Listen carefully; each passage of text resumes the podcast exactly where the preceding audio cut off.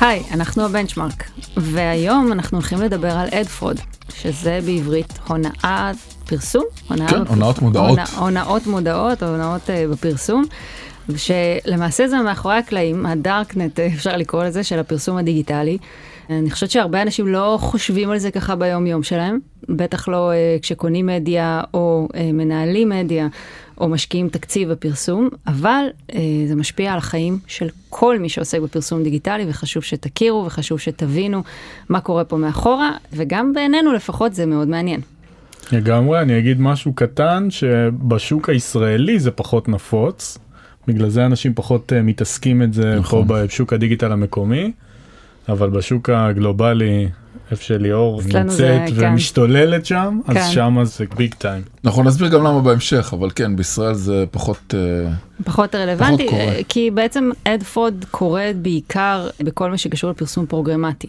כשאתם קונים ישיר מה-publisher ים, או עושים עסקאות ישירות, או אפילו כשאתם עושים guaranteed, אה, או אפילו PD, זה פחות קיים שם בצורה משמעותית, זה מאוד מצמצם את עניין ההונאה, אבל כל מה שקשור לקנייה פרוגרמטית ב-open marketplace, open auction מה שנקרא, שם אתם מאוד מאוד מאוד חשופים, גם אם עשיתם allow list, מה שהיה פעם white list של אתרים, וגם אם אתם קונים בצורה מאוד ממוקדת, עדיין זה קיים מאחורי הקלעים של המכניקה של האינטרנט. ושל הפרסום, ועל זה אנחנו רוצים לדבר היום, שתכירו. אז רגע, רק נדגיש, כי עוד פעם, פרוגרמטי יכול להיות קנייה באמת אה, ישירה גם. נכון. אז מדובר על הקנייה של האוקשנים, של הבידים, של ה... נקרא לזה של האופן ווב, GDN סטייל כזה, נכון. כל משהו uh, קנייה זה, כן, לא מדובר עכשיו על קנייה ישירה מפאבלישר דרך בדיוק. מערכת פרוגרמטית. נכון. לכל העניין שמנצל את הבעיה של הפרוגרמטי, שזה בעצם מצד אחד יתרון. היכולת להגיע באוטומציה להמון המון המון המון שחקנים שהם פאבלישרים, mm-hmm. ומצד שני אתה גם לא מכיר את הפאבלישרים האלה. ולא בטוח שאתה רוצה להיות שם בכלל. נכון. אז בואו נתחיל בנתון. נכון? כמו שאנחנו אוהבים. אז זה מחקר של ISBA, שזה ארגון המפרסמים הבריטי, ו-PwC שכולנו מכירים, בעצם מנסה... לא בטוח. תסביר, PwC זה, מה זה? PwC זה אחד מארבעת אה, חברות הראיית חשבון הגדולות בעולם, שגם מתעסק המון המון בעולם של מחקר, ויש לו שלוחה ענקית פה בישראל כמובן. הם בעצם בדקו להבין מה קורה בתוך הווטרפול הענק הזה של עולם הפרסום הפרוגרמטי. במילים אחרות מה קורה לשקל של המפרסם. אתה שם את השקל, יש, יש גם מונח אולי זה נקרא working media, ו-working media מדבר על ה... אם שמת שקל לקניית מדיה, כמה מתוך השקל הזה באמת הגיע בסוף ל-publisher כדי לקנות מדיה. והם הגיעו למסקנה שאנחנו לא היינו עמומים ממנה. כי אנחנו חיים בעולם ה-publishing, אבל מתוך שקל, רק 51 אגורות נשארות אצל ה-publisher, כל השאר מתאדה בדרך. ונציין קצת שאת התהליך, סוכנויות לוקחות בממוצע 7%, זה כמובן בבריטניה, כל העולם של ה-DSP 18 אחוז, העולם של ה-SSP עוד 9 אחוז, ואז באמצע יש איזה נעלם שהם לא מבינים מה קורה איתו, שזה unknown delta, שזה בעצם מה שהם מגדירים פה עולם הפרוד. 15 אחוז, 15 אגורות מתוך כל שקל בעולם הפרוגרמטי, שתבינו שזה אה, טוב. מיליארדים גדולים בעולם, בעצם אה, נעלם, מתפייד ורוצים להבין אה, איפה הוא. זו הפעם הראשונה שבעצם חשפו את המספר הזה. תמיד ידענו שיש fraud, תכף נדבר גם על ההיסטוריה, על איך זה קרה, אבל אף אחד לא שם על זה אף פעם מספר. והמחקר הזה, שכשהוא יצא, זה היה הפעם הראשונה שפתאום נהיה לזה גם שם, ה-unknown delta הזה, וגם ממש figure, כאילו עכשיו אנחנו מבינים שבשוק של מאות מיליארדי אה, דולרים, או עשרות מיליארדי דולרים, זה, זה סכומים מטורפים. כן. אני אגיד מילה קצת מהעולם של ה-CTV, אין לי מידע קונקרטי, אבל דברים שקראתי לאחרונה, שגם ב-CTV... מה זה גם? שם זה החדש. ש... זה, זה חדש, כן. חדש ורענן, אז גם שם יש fraud ים מטורפים. כן. ומדברים פה על 40 אחוז אה, מה-inventory שהוא ב fraud. אז כולם נלחצו מזה ומנסים להדק חגורות, אז גם שם יש את העולם הזה, זה העולם החדש והנוצץ, אבל... מה זה ברור, שם זה... ככה, זה כל פעם הזירה זזה.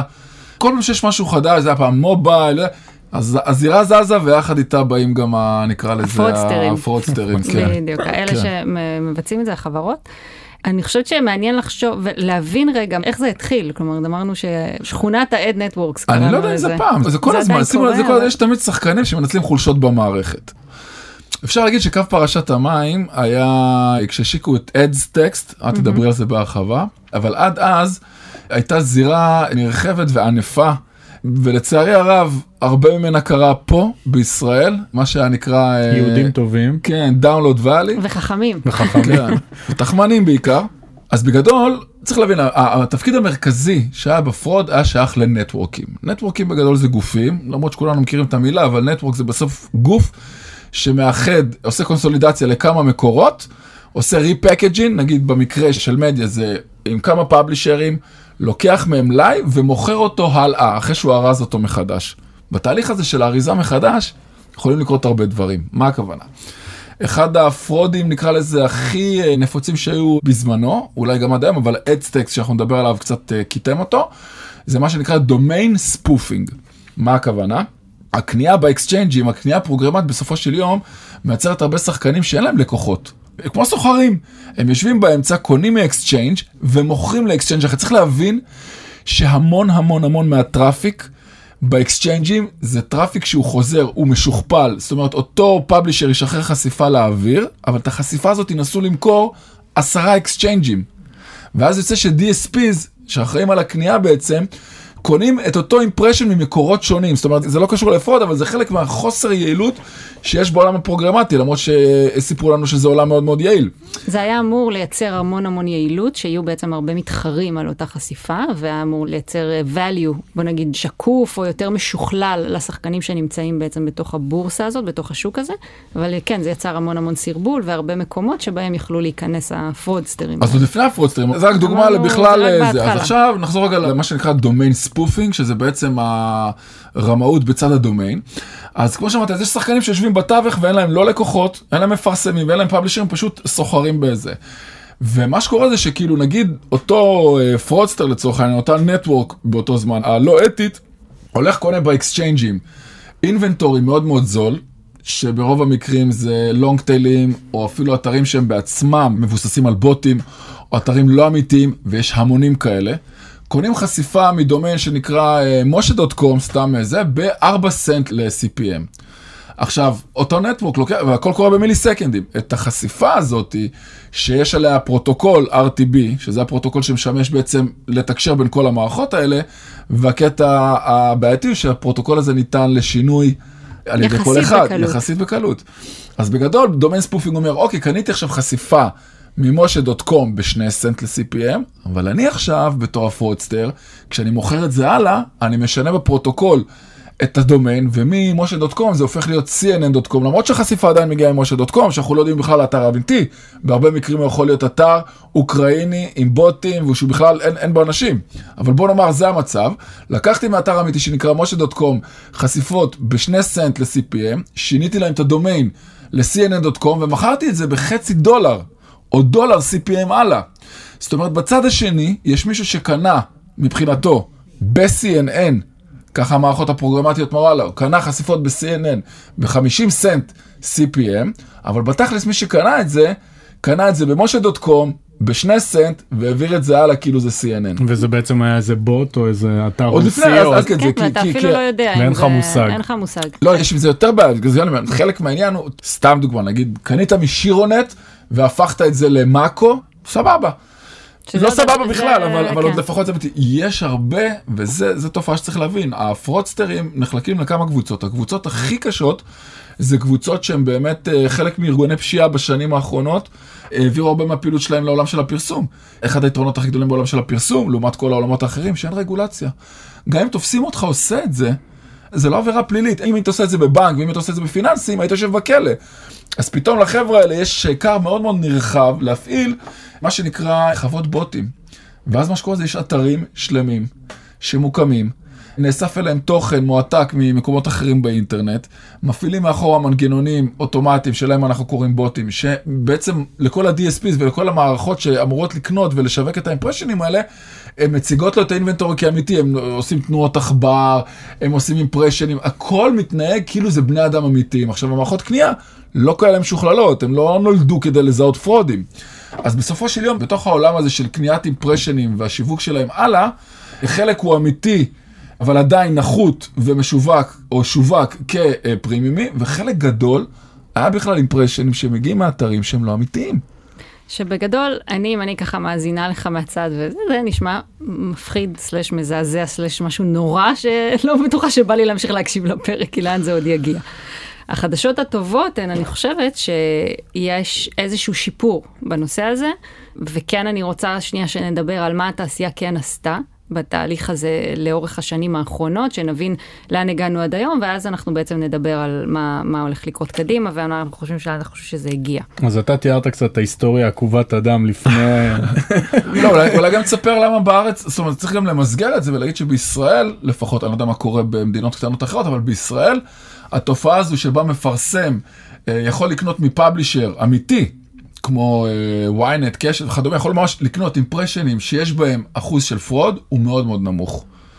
אז השינוי המרכזי שבעצם קרה בעולם ה fraud uh, התחיל ב-2017, שזה כבר לפני כמעט שש שנים.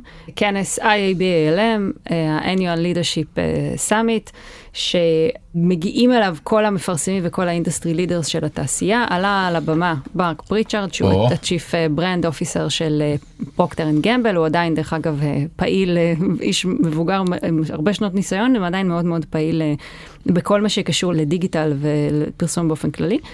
והוא עולה על הבמה וקורא ל-supply chain crappy.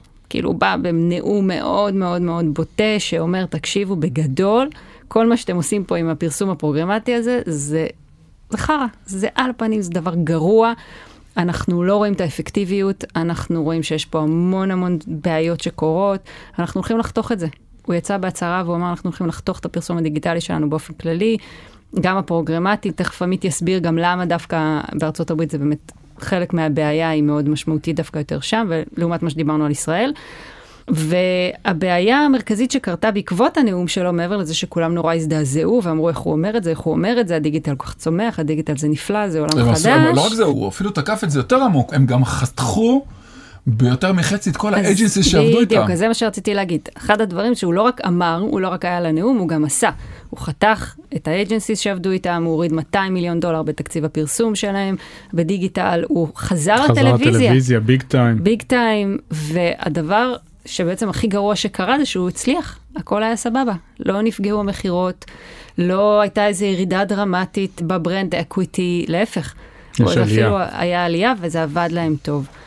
וזה זעזע, זה זעזע את כל התעשייה, פרוקטר גמבל הם המפרסם הכי גדול. כשאמריקאי עומד ככה על במה. ואומר בצורה מאוד blatantly, מה שנקרא כן. באנגלית, תשמעו חבר'ה, יש פה הרבה רמאות, אתם יושבים פה בקהל, לא מעט גופים שמשקרים לנו, ואנחנו החלטנו שמי שלא יעמוד בסטנדרטים שלא שקר לא יעבוד איתנו, אנחנו נחקור את זה, ויותר מזה גם אנחנו לא צריכים את כל ה agencies האלה, ולא צריכים את כל ה... בדיגיטל נהיה כאילו ערימה של ספקים, ספקים לא וטכנולוגיות, לא וזה לא הגיוני, זה לא הגיוני. וכל הכפילות הזאת, הוא אמר, מיותרת, גם עם fraud וגם אם לא fraud, ב fraud אנחנו נטפל, בכפילויות אנחנו נטפל. ומה שקרה זה שכאילו חתכו את התקציבים, חתכו את ה agencies, חתכו את הכל, וכמו שאמרת. לא נפגעו. והכל הפך להיות גם מאוד מאוד טרנספרנט, שזה גם חלק מהעניין. מה שקרה בעקבות הנאום המאוד דרמטי הזה, אחד הדברים שקרו זה שבאמת ב-2017 IAB וגוגל הקימו יוזמה חדשה שנקראת ads.txt. IAB הוא ה-Interactive Advertising Bureau, הוא גוף עולמי, נולד בארצות הברית, אבל היום יש לו סניפים גם באירופה וגם ספציפית ב-UK וגם באוסטרליה. מלכ"ר, זה אמור להיות מלכ"ר. זה מלכ"ר, הוא מאגד בתוכו בעצם את כל מי שקשור לפרסום דיגיטלי, החל מהמפרסמים, לפאבלישרים, לכל העולם של העתק. הם התחילו, מי שאולי קצת זוכר את השכונה שהייתה פה פעם בישראל, אה, סביב הגדלים והשמות של הבאנרים, פלזמה, אוזן, אז הם עשו את, ה, את הסטנדרטיזציה של השמות של הבאנרים, של הגדלים של הבאנרים. מי שזוכר שהיינו עושים התאמות, מאות, עשרות מאות של התאמות גודל לכל האתרים השונים. אז אה, אחד הדברים שהם עשו זה שהם הפסיקו את השכונה הזאת. בישראל לקח קצת יותר זמן, אבל כן. כשהייתם קונים ב-GDN, סתם דוגמה, כל הזמן חוזר ל-GDN, כי זאת הייתה הדוגמה הראשונה בארץ לקנייה פרוגרמטית, נגיד, נכון. אז היו לכם 12 גדלים. נכון. אז אלה IAB. נכון. sizes, ומשם זאת המילה, הם פשוט, כן. כן. כי האנקדוטה היא, שהייתה תקופה, שכשהיינו מעלים קמפיינים, היה לנו database של אה, כלים, וזה, היה לנו ב database מעל 350 לא, זה מזעזע. גדלים שונים של placementים. לא, סיוט. והיום, והיום כמה יש? תלוי, אבל uh, יש יותר מ-12. כן. היום יש 20 לדעתי. כן, משהו 20, כזה, 20, 20 זה סביר, וואלה, סביר. זה עדיין קצת הרבה, אבל uh, סביר. כי יש גם מובייל וכזה, נכון. כן. חשוב גם להגיד שה-IAB הוא גוף שיש לו ועדות ועניינים, אבל יושבים בו נציגים של נכון. גוגל. צריך להבין שגם הגוף הזה, נכון. יש איתו עניינים, כי יושבים בו, מי שמממן אותו, זה אותם גופים שגם הגוף הזה אמור, אה, לא לבקר אותם, אבל אמור לתת פתרונות שהם אה, מה שנקרא אה, עוקפי איזה, ויש בייחוד היום עם כל העניין של ה-third party cookies וכל הדבר הזה, ה-IAB מאוד מאוד, הוא סופג לא מעט אש, כי יושבים בו, נקרא לזה בוועד המנהל, או במי ש... גוגל יכולים להטיל וטו. ויש עוד כמה גופים שאני לא זוכר בדיוק מי הם, אבל יכולים להטיל וטו על החלטות שלהם. נכון, אז, אז ל-IAB יש גוף, בוא נגיד, ספציפי, ייעודי, שנקרא IAB Tech Lab, אה, שכמו שאתה אמרת, באמת הם, המימון מגיע מה membership של החברים בו ומכנסים שהם עורכים והחסויות שלהם. פרימיס למשל, החברה שאני עובדת בה, היא חברה ב-IAB Tech Lab, ואז זה מקנה לנו זכות להשתתף ב-working groups שלהם. זאת אומרת שאתה מצטרף, יש לך זימון כזה, עולים אליו 50, 60, 30 אנשים, תלוי באיזה תחום, ומדברים על, על הבעיות החמות על, שקורות בתעשייה ואיך הולכים לפתור אותם, מייצרים בעצם את הסטנדרטים האלה. אז אחד הסטנדרטים שנוצרו באמת ב-2017, בסוף השנה, אחרי הנאום של מרק פריצ'רד, זה היה ads.txt, אז רגע נחזור למה זה אומר. ads זה לא מודעות, זה קיצור של authorized digital sellers, זה מי הסלרים בעצם, ו-TXT כמובן זה פשוט פורמט הקובץ, זה קובץ טקסט, אה, זה מי הסלרים שמורשים למכור אינבנטורי, למכור מדיה של אתר מסוים. רגע, כי זה נשמע טריוויאלי. בכלל, אז לגמרי. בואו בוא נסביר רגע את העניין כן. שפשע, כן. מה שנקרא בעולם הפרוגרמטי. אני פאבלישר. בא אליי אה, גוף, אומר לי, תשמע, אני נטוורק, אני זה, אני יכול להביא לך דימנד, אני יכול, מעולה, אני הולך לכל, הפ... לכל המפרסים הכי טובים בעולם, באמת, אני, אני, אני עושה אחלה עבודה, תן לי בבקשה גישה למכור אותך. אומר ה publisher, וואלה, מגניב, יש פה איזה מישהו שבא לעבוד בשבילי, אני אתן לו גישה למכור אותי. מה קרה רוב הפעמים? אותו אחד שבא למכור אותו, בעצמו לא היה לו גופי מכירה, לא היה לו שום קשר ל publisherים אחרים, הוא היה מגלגל את החשיפות האלה טכנית ל exchangeים אחרים. אז בא גוף, אומר לך, אני exchange שיכול להביא לך demand ויכול להביא לך לקוחות, שם אצלך tag באתר, אבל מה שהיה קורה זה שבתוך ה tag הזה, הוא היה מריץ טאגים של חברות אחרות. שהן היו חושבות או אמורות ללכת להביא את הדימנד. והפאבלישר לא ידע. בדיוק, ויוצא מצב שהפאבלישר מאבד שליטה לחלוטין על מי מוכר לו את האינבנטורי, למי מוכרים לו את האינבנטורי ואיך מוכרים לו את האינבנטורי. וזה מה שאדסטקסט בא לתקן. נכון. עכשיו, אז אני רוצה רגע שתעצרו, מי מכם שמאזין לנו ולא נוהג, או לא עושה משהו מהסגנון הזה, תיכנסו רגע לדפדפן שלכם, תכתבו שם של כל אתר שאתם רואים בו פרסומות, זה יכול להיות uh, מאקו, זה יכול להיות ynet, זה יכול להיות uh, הארץ, דה מרקר, גלוב, CNN, כל הכל. אתר, כל אתר, תכתבו את ה-URL, את הכתובת, ואז תעשו בסוף סלאש, ads, ads, נקודה txt, ותעשו enter. עכשיו, מה שאתם רואים לפניכם זה בעצם קובץ טקסט, בגלל זה אמרנו, זה מאחורי הקלעים של האינטרנט. זאת רשימה של כל הסלרים שהפאבלישר מצהיר ואומר, אלה הסלרים שמורשים למכור אותי. אלה הסלרים שאני רוצה, מאפשר להם, מוכן, שהם ימכרו את המדיה שלי. כמובן, יש עוד דברים שקשורים לזה, אבל זה רגע כמו שער הכניסה, כמו המפתח לאינבנטורי של הפאבלישר. אז רגע, אז כשזה קרה, והאדסטקסט, אז עוד פעם, האדסטקסט זה בעצם רשימה שהפאבלישר כותב, שיש בה את השמות והמספרי ID של הגופים שהוא מאשר להם למכור. אני אספר קצת מהניסיון ומהעבר אצלנו. שזה קרה, ההגדרה הזאת, אני ממש זוכר את זה בבירור, שכאילו מגיעים אלינו גם כל היועצים למיניהם ולוקחים אותנו לשיחה ופגישה ואומרים לנו חבר'ה, צריך להתחיל לסדר את הבלגן הזה.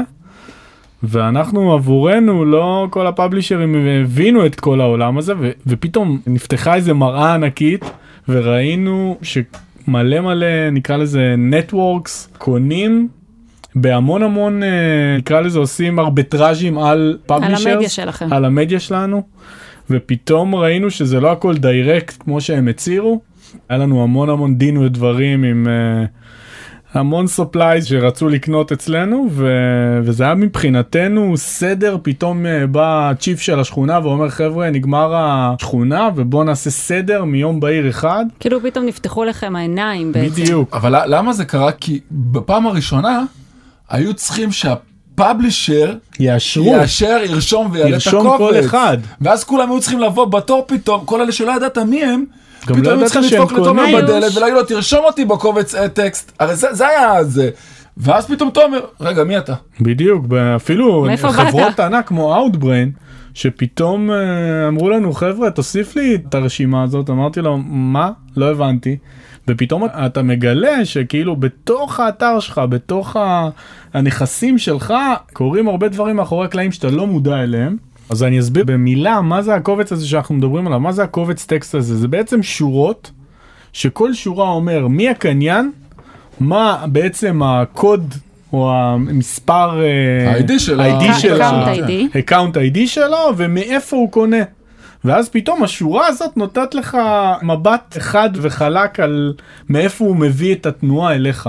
ואתה מצפה שאם מישהו בא אליך יהיה לו שורה אחת שלו, זה כל נכון. הרעיון. אני עכשיו נגיד עמית אה, דוט קום בא לפאבלישר, אומר תקשיב אני יודע למכור אני יודע למכור, אז הוא הפאבלישר אומר אין בעיה, תביא את המספר חשבון בשם שלך במערכות וסבבה. ולנו כפאבלישר זה פתאום באמת נתן לנו שליטה מלאה להבין מה קורה עם המדיה שלנו.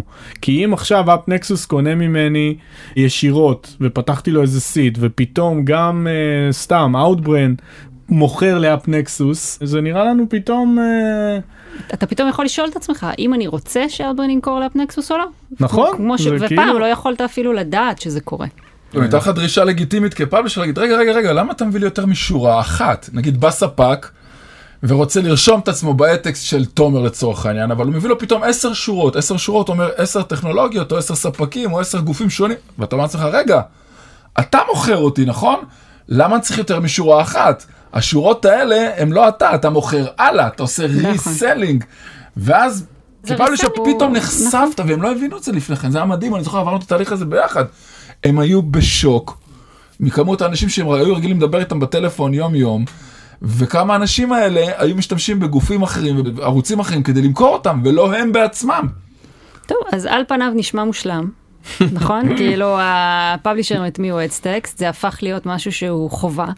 כלומר, אה, נתנו לזה משהו כמו שנה וחצי, שנתיים, חלק יותר, חלק פחות, אבל בסוף ה-DSPs אמרו, תקשיבו, אם אין עץ טקסט, אם הסלרים, אני מקבל עכשיו ביד מאיזשהו סלר שמגיע לי מאתר מאקו, אם הוא לא מופיע, הסלר הזה בתוך הקובץ עץ טקסט, אני לא קונה. רוצה גם להסביר ותחליטו מה יותר אה, זה. אז ה- ה- ה- יש פה רק צד אחד, הפאבלישרים הלכו רשמו את הטקסט, אבל זה התחיל להיות משמעותי כשה-DSPs, מכונות הקנייה, שמו בתוך המערכות שלהם הפנייה, כמו שליאור אמרה, מאקו co.il/אטקסט, אז ה-DSPs סורקים בעצם את כל הדומיינים. יש להם ממש אה, בוטים שסורקים את כל הדומיינים והם רושמים אצלם. איזה מערכות מאושרות לקנייה אצל איזה זה אבל publisher. השלב בגדול הבא. מה שקורה זה ש-DSPs היום הולכים, כשהם מקבלים מה שנקרא ממישהו בקשה למכור להם inventory, הם הולכים ל database שלהם מה שנקרא, ורואים אם זה שרוצה למכור להם את ה inventory, רשום ב ads.txt של ה publisher בתור גורם מורשה. אם כן, הם ייקחו את החשיפה, אם לא, הם פשוט מתעלמים ממנה. אוקיי, אז בואו נעשה רגע סיכום ביניים שנייה של איפה אנחנו נמצאים עכשיו. אמרנו, אנחנו מבינים ש-15% מתוך השקל של המפרסם, אנחנו לא יודעים לאן הוא הולך, הוא משוייך מתפייד. לפרוד. כנראה מתפייד, הולך לפרודסטרים, הולך, יוצא מה, מה-supply chain, בעיה חמורה מאוד. אנחנו יודעים שב-2017 P&G העירו את התעשייה ואמרו, תקשיבו, יש פה בלגן אטומי, תעשו כאן סדר. עשו סדר, IAB, גוגל, באו, הקימו את אדזו.txt, כל הפאבלישרים היו צריכים להטמיע את זה, וזה מאוד בא מנקודת המבט של הביירים. כלומר, בסוף ה-DSPs משתמש ב-Headstacks כדי לשאול על כל ביד שמגיע, על כל חשיפה שמגיעה לה בעצם לקנייה דרך סלר מסוים, האם הסלר הזה מותר לו למכור או לא מותר לו למכור. בדומיין הזה של הפאבלישר. בדומיין הספציפי. הזה של הפאבלישר. אז אם, אתה יודע, וואלה, נשמע הכל מדהים, מהמם, בלונדיני. מה קורה בעצם אה, אחר כך? אה, ה-DSPs התחילו להבין שבעצם חסר להם את הצד השני של מי האקאונטים האלה. רק נסביר, אמרנו, כמו שתומר הסביר, בכל שורה של ads.txt יש את ה-advertising system, בעצם את הגוף הטכנולוגי שדרכו מוכרים את החשיפה, יש את ה-account ID של ה seller עצמו, זה מייצג את ה seller, ויש את מערכת היחסים אחר כך, אם הוא או reseller. מה הבעיה? אין שם את השם של ה seller, לא יודעים מי הם. וגם מהצד השני, האקסצ'יינג'ים האלה שמעבירים את החשיפות, הם בעצם באים ועובדים עם הרבה מאוד גופים כאלה resellerים, והם כאילו לא מצהירים כלום. ההצהרה נשארת רק בצד של ה publisher. ואז ב-2019 נולד קובץ, שהוא קובץ המראה בעצם של ads.txt, בצד של ה exchanges, שנקרא sellers.json. שמה, איך זה עובד שם? אנחנו לא מאוד ניכנס לעומק, בגדול, מה שקורה בתוך ה sellers.json זה שכל מישהו שהוא מוכר, אני אתן אולי דוגמה על פרימיס, אתם יכולים להיכנס, מי שרוצה לראות איך הקובץ הזה נראה, אפשר להיכנס לפרימיס.tech, לעשות slash sellers, כמו מוכרים פשוט, נקודה json, J-S-O-N, זה סוג של קובץ, כמו שטקסט זה סוג של קובץ, גם json זה סוג של קובץ, ולראות שם את הקובץ הזה, הוא מראה בעצם את כל ה sellerים, אם זה רגע בדוגמה של פרימיס, שפרימיס עובדת איתם. אוקיי, okay, כל ה publisherים שאנחנו קונים מהם את המדיה ומוכרים אותם ל exchangeים אחרים, ובמקרה נגיד של חברות אחרות, גם את ה sellerים, את אלה שהם מוכרים להם גם מדיה. הקובץ הזה, כשמצליבים אותו ביחד עם ads.txt, מקבלים תמונה שהיא באמת מלאה של כל ה-supply chain. ו-The Trade Desk מאוד מאוד דחפו גם עם גוגל לעשות את הקבצים האלה אצל האקסצ'יינג'ים, כדי שכל ה transparency של ה-supply chain יהיה שלם. אז מה זה הוסיף ה sellers? אם ב ads.txt רשום לי את המוכרים שה publisher אישר להם למכור את המלאי שלו, כי זה בעצם מה שזה, אז מה ה sellers.json? ה sellers.json אומר לי את השם של ה publisher, את הסוג שלו, כלומר האם הוא intermediary, האם הוא מתווך, או האם הוא publisher, או האם הוא both, כי יש הרבה חברות שהם גם מתווכים והם גם publisherים, והוא אומר לי גם את הדומיין שלו. בואו נעשה את זה אולי יותר פשוט. כל מי שקונה ומוכר מדיה, לא רק מוכר, שהוא לא רק publisher, הוא גם קונה מדיה וגם מוכר מדיה, צריך seller. צריך sellers.json. כלומר, גם, גם אם אתה רק אקסצ'יינג שמוכר ישירות ל-DSP ואתה קונה מ publisherים או מתווכים אחרים, גם אם אתה מתווך כמו פרימיס, שאנחנו קונים מדיה מ publisher ים ומוכרים ל exchange ים, כל מי שקונה ומוכר, שנופל תחת ההגדרה של אד אקסצ'יינג, צריך לשים קובץ sellers.json כדי להצהיר מי ה seller ים. כאילו מי הדומיינים שמהם הוא קונה, כן. מי ה publisher ים המוכרים שמהם הוא קונה את המלאי או שהוא מעביר כן. את המלאי? שבעצם כן. זה חבר'ה שהם לא publisher, זה אנשים שהם קונים ומוכרים. נכון. סתם דוגמה, אדקס יכול להיות שיהיה בו דומיינים שאין באפנקסוס? כן. יכול להיות תיאורטית. דרך אגב, אדקס זה דוגמה טובה, כי לגוגל יש sellers.json, שהוא הקובץ הכי גדול בעצם בעולם, כי הם עובדים עם למעלה ממיליון seller ים.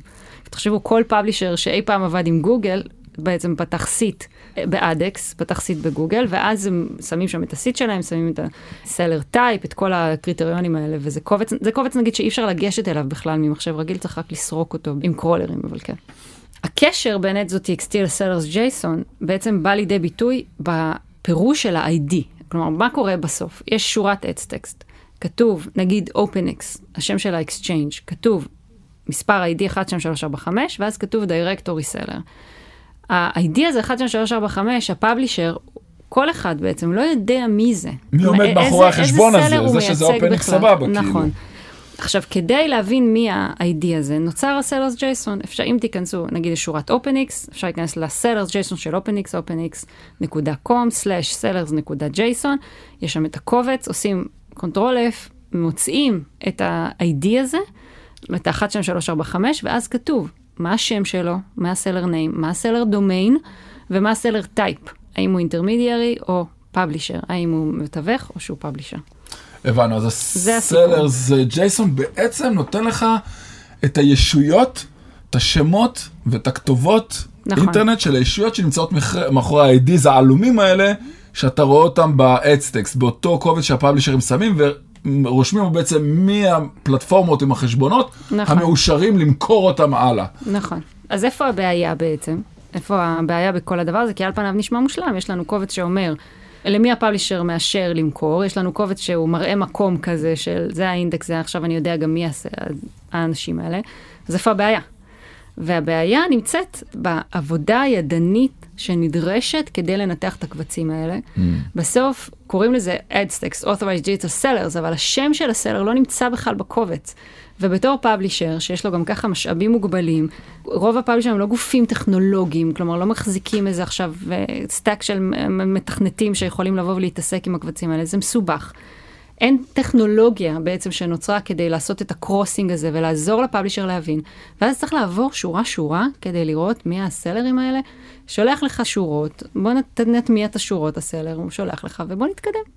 ופה בעצם עדיין נוצר הבעיה שה-ads.txt וה-sellers.json, Transparency Initiatives האלה, שבאו לפתור את כל השקיפות ב-supply chain עבור המפרסמים, לא באמת ממלאים אחר המטרה שלהם. כלומר, עדיין יש הרבה מאוד fraud, עדיין יש הרבה מאוד בעיות, עדיין יש הרבה hidden sellers, זה פתר המון בעיות, אבל עדיין יש הרבה. זה דרמטי, תוריד, אה, אה, אה, המונח reselling כן. היה מקור revenue מאוד מאוד גדול של הרבה חברות בעולם שהם network ים, הרבה מהם ישבו פה בארץ, וכמו שאמרנו, reselling זה אומר לקנות מאחד, למכור לשני, בלי שאתה באמת, אין לך לקוח באמצע. אז ה reselling ירד דרמטית, והרבה חברות גם נפלו, הרבה חברות נסגרו, כש ads.txt יצא, זה גם הביא למודעות פוליטית נקרא לזה, זאת אומרת, מרק פריצ'ארד ו ads.txt הפך את העניין הזה, את המודעות הזאת, לזה שיש fraud, לזה שיש reselling לכל כך כל כך גבוהה, שהמון המון המון חברות חטפו אש, וזאת הייתה תקופה 2000, תעשייה שלמה כן, שנכחדה. 2018 הרבה חברות נסגרו פה בגלל זה. הרבה. תעשייה שלמה שחטפה מהלומה רצינית. וטוב שכך, תעשיית fraud, כן. לגמרי. לפני שאנחנו מסכמים, בואו רגע נדבר על זה שיש עוד סוגים של fraud. שהם לא היחידים, ו ads.txt ו sellers.json בעצם פתרו הרבה מאוד מהבעיות, צמצמו משמעותית. כן חשוב להגיד שגם הכלי של פרימיס שאני מנהלת, שנקרא sellers.guide, הוא כלי שבעצם עוזר ל publisher ים להבין ולנתח את הקובץ ads.txt שלהם, ולהבין מי עומד מאחורי זה, לנקות את זה, בעצם לשלוט בכל ה seller ים, כמו שהתכוון המשורר כשהיוזמה הזאת יצאה. אבל בוא נדבר רגע על מה עוד קיים, שאולי יש אולי עוד איזה, לא, לא צריך לגעת בכל הזה, אבל יש דווקא למאזינים שלנו, כשבסוף אנחנו גם מחפשים איזושהי אה, הצהרה מעשית לעשות, אז יש, יש סוג אחד של fraud רך אולי נקרא לו, לא יודע כמה הוא רך, אבל רך, שבעצם כקניין אתה קונה מדומיין מסוים, אבל אתה לא באמת מקבל את ה impression ים מהדומיין הזה, או שאתה חושב קונה, שקנית, אתה חושב שקנית כן. מגוף תקשורת מסוים, אבל הגוף תקשורת הזה יכול להכניס לך חשיפות בעוד sub domain ים שלו ובעוד אתרים שאתה לא היית רוצה להיות בהם, זה קשור גם לבעיית ה long tail בפרוגרמטי, שבתור מפרסם יש אתרים שלא היית רוצה להופיע בהם. אבל ההצהרה לגבי איפה הופיע הפרסומת שלך מעומעמת. גם exchange ים, גם גופי מדיה, יעמעמו או עלולים לעמעם את השקיפות לגבי כל מקורות המדיה שבהם הופעת. עכשיו, זה, אתה אומר זה רך, כי זה קצת מזכיר את ה domain spoofing שדיברנו עליו קודם, אבל זה לא בדיוק. לא, דומיין spoofing זה ממש מישהו הולך וזה לא פה, אתה אומר תגיד, אתה חשבת שקנית בדומיין שנקרא USA Today, ול-USA Today יש עוד עשרות sub domain ים.